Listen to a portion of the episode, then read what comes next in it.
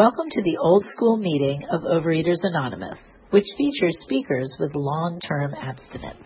We will be holding this meeting via Zoom for the foreseeable future. If you'd like to attend the meeting live, go to oalaig.org for login information. And now, our speaker. My name is Linda, and um, it's really interesting um, doing this at a uh, Los Angeles meeting because I now, one of the things what I was like is I lived in Los Angeles up until about 13 years ago and my husband and I moved to Houston, Texas, which was a real, real different type of um, environment. And OA is very different here. And they have a lot of HOW. But um, I was taught a meeting is a meeting what I was like when I came in, I came in at 19 and I'm now 69 years old. So I've been here 50 years. It's, um, I mean, it's overwhelming to think the number 50 and to believe that I'm 50 years older than everything that I remember in my head. But, um, it is 50 years and, um, I, I, um, ate as a teenager. Um, I started not liking myself about age 14 or 15, thinking that I was um, kind of chubby. And um, the doctor said, you know, when you come home from school, have fruit and diet soda. And then a couple of years later, I went back, and it was more weight that I was upset with.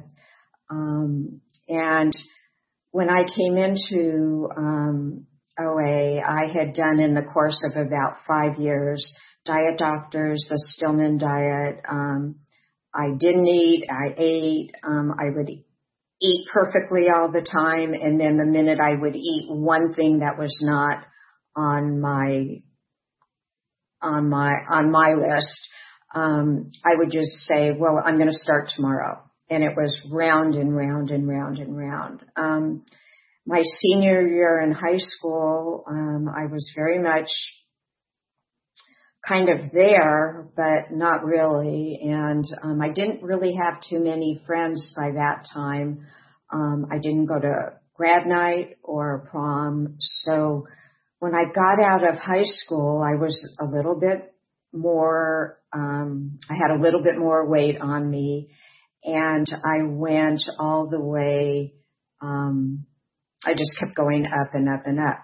My first year of college, I stayed in Los Angeles and I used to wear, um, a brown suede coat that belonged to my mom and I went to school out in the valley, but the coat was going to hide the way I looked. And, and I don't even know how I got to school. I mean, I drove, but I don't even know how I made it through that first year. But before the year ended, that November, um, before I came in, I had heard about OA um, on a radio announcement, and um, I went to a meeting at Crescent Heights, and everything sounded okay and stuff, and I was fine with being there, but I didn't like being told um, that I had to eat a certain way. So um, I just kind of left and did my own thing for a couple months and then came back at my heaviest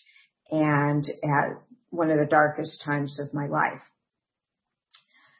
Well, Crescent Heights is like a, um, a haven and, um, I got to be part of that haven and, um, just kept going to the meetings and then I started going to a teenage meeting that a lady had at her house.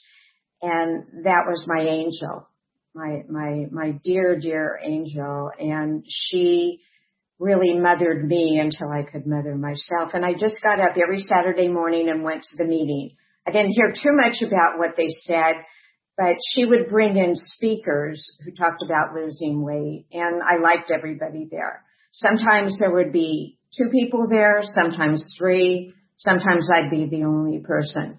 But I learned very early on to keep coming back.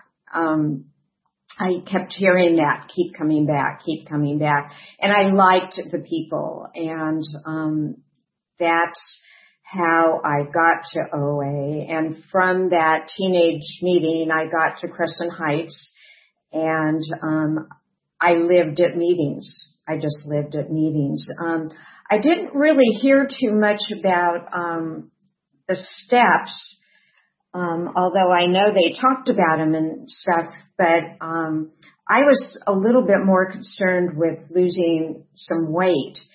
Um, and I very shortly learned that the weight would come off when my own house was in order. Um, and that's what one of the things that I have learned from the program that my house has to be in order in order for me to be a good person in order for me to eat right. Um, so I have been one of these people that no matter what, you don't eat. That's what I learned. No matter what, you don't eat. Um, and I just kept going to meetings and um, I started eating a very simple food plan and I was okay with that. Um, my sponsors said it was fine. And in that year, I started losing weight. But then it came time for me to go away to school and I was really um, very hesitant about going because I was leaving Los Angeles and I was leaving OA and they, you know, they couldn't have OA in San Diego, but they did. Um, and I lived in a dorm. This is my first willing to go to any length. Um, in the cafeteria where you get your meals, I spoke with the cafeteria manager and I just called myself in 1972 a partial diabetic. So, um, I told him that I needed to eat differently than the foods that they were preparing and he, he was a doll and I always had everything that I needed and I abstained. I was in a dorm. I met guys, but um, something was missing and that was OA. So I made a phone call and I started going to meetings there, which were very different than Crescent Heights, but I was taught a meeting is a meeting and even if you don't get anything out of it, the very fact that you're there, um, supports the meeting and, um, so I, I've listened to that. There's several things that I was told early on and I just do them because they seem to work for other people and um, I wouldn't know what to do, what else to do, and there's nothing else for me to do. Um, but I I just you know put one foot in front of the other, and my food has to be in order before my life. Now some people are different and they got the steps and then they put their food in order. But for me, it's always been, um, I have to be clean with my food in order to be clean with my life. Um, so I, you know, I was married, I had children, um, my daughter, I used to take my daughter to the meeting on Ohio Street in, in her stroller. Um, and I just grew up in OA and I, OA was a part of my, um, daily diet. And I went to meetings because I knew that that's what I needed to do. Um, and I, I really learned, um, steps one, two, and three almost be, well, I learned step one before I came into the program and it only solidified it when when I was here. I knew that I was powerless over food because a normal person would not eat one of something and then just go ahead and eat everything, you know, and then start over the next day. And um, I was empty inside, but I met a lot of people, um, and I started making friends and my mom didn't didn't know where I was going. I didn't tell anybody what I was doing because here goes another diet. So I didn't want to say anything. Um, but um, it just became a part of my life. And when I'd go to dinner with my family, my the way I ate was different. And in those years, if you asked for steamed vegetable, there were no steamed vegetables. You could just get a vegetable with no butter on it, but there wasn't this health consciousness about anything. Um, but I always waited to get what I needed because I knew that I needed to leave the restaurant the same way I came in. And, um, I came, I came to, um, it, I, I admitted before I came in that I was powerless over food, that my life was unmanageable, but I never thought of it as being anything spiritual. Um, I never put put um, I, I never thought about God. Um, I was always thinking about the weight, but I learned very early on that you can't. At least this is what I was told that you can't do the steps without being having your food in order and you can't have your food in order until you do the steps. So I chose the path of having my food in order and then I did the steps. And um, I knew I was powerless over food and my life was unmanageable and I was willing to do anything that anyone told me to because for the first time in a long time I was able to eat breakfast, lunch and dinner and nothing in between. And I was not able to do that before I walked through the OA doors. Um, and I was also taught one thing, and I, I just want to see, well, I'm kind of on the what happened thing, but um, I was told one thing very early on that once you get desperate enough to come into OA, you can't successfully, successfully go out and do what you did before you came to OA. And um, I just listened to what people told me and um, just kind of didn't question it. And I, I've never questioned it because um, I do believe that, you know, I just believe what I was told. Um, so I don't believe that I could successfully eat like a normal person, whatever everyone's um, um, definition of normal is. But there are many, um, many things that I have not eaten since I've come into OA, and um, and won't. But what happened is that um, I I had friends I had a plan of living. I had a book. I had a 24 hour a day book. I had a for day, for today book. And the five thing minutes, that, five minutes left. Oh, okay. And I have the books today and the books, the meetings, the fellowship, the willing to go to any lengths to um, keep what I have and the willingness to change um, and the willingness to believe in God and just the willingness to keep coming back. You don't have to even do anything um, except just keep coming back, and some of it just infiltrates into you until until it becomes part of who you are. Um, and what I do to abstain is um, my abstinence is my yellow brick road. I call it my yellow brick road because it's my path out of where I was, and as long as I stay on it, I'm okay. And um, I want to stay on it, and um, I I wouldn't know what to do without OA, and um, it's just the foundation of my life. And I have come very slowly to believe in a loving higher power.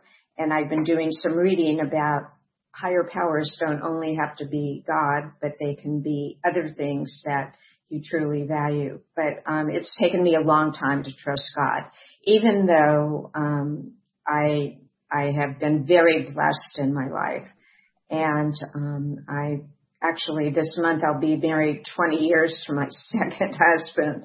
So um, you know, so I guess that's it. Is it?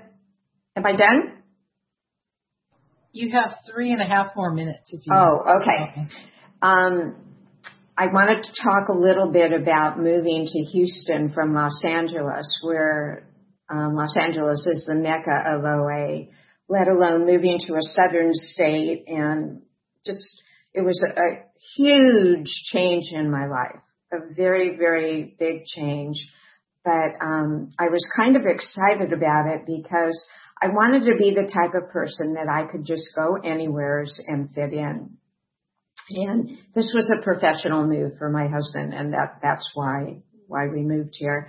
And it's turned out to be a wonderful, wonderful place to live and a great experience. I've met people so different than me. They talk different. Um, they're different in in so many different ways. But when I got here, I was kind of judging people. You know, it's like, oh, you know, just to myself.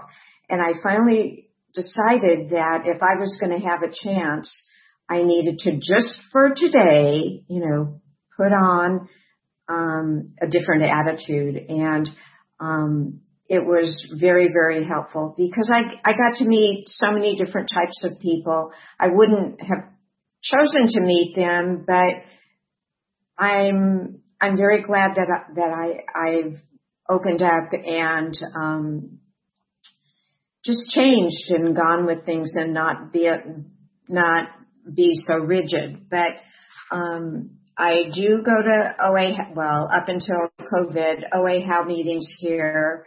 Um, OA is not as strong as it is in, in LA, but, um, I was told a meeting is a meeting, so I, I go and I don't do HOW, but I do the principles and the principles are part of, part of, um, the 12 steps and the big book is the big book and the just for today is the just for today. So it's a little different, but, um, it's, it's been really nice. And my life today, um, I have, my daughter's 37. My son is 32. I became a grandmother. Um, and, um, like I say, I can't believe that I've been here 50 years and 50 years has passed, but I would not be who I am today without OA. The foundation that I got when I came here, not only the foundation, but the acceptance and the, um, like I spent a couple Thanksgivings at some people's homes because I didn't want to have Thanksgiving with my parents. Um, and I kept doing things. And I even spoke at one of the very early conventions um, because they asked me to. And um, I just kind of met more people and more people, but I just kept coming back. And and I think that that is what life is about with whatever, if it's a hobby, if it's you know um, time. Well, that's it. Anyways, um, for the newcomer is that if this makes no sense, that's okay. Just keep coming back and there will be a newcomers meeting afterwards and you'll get to hear a lot of stories of people sharing their experience, strength and hope. So thank you.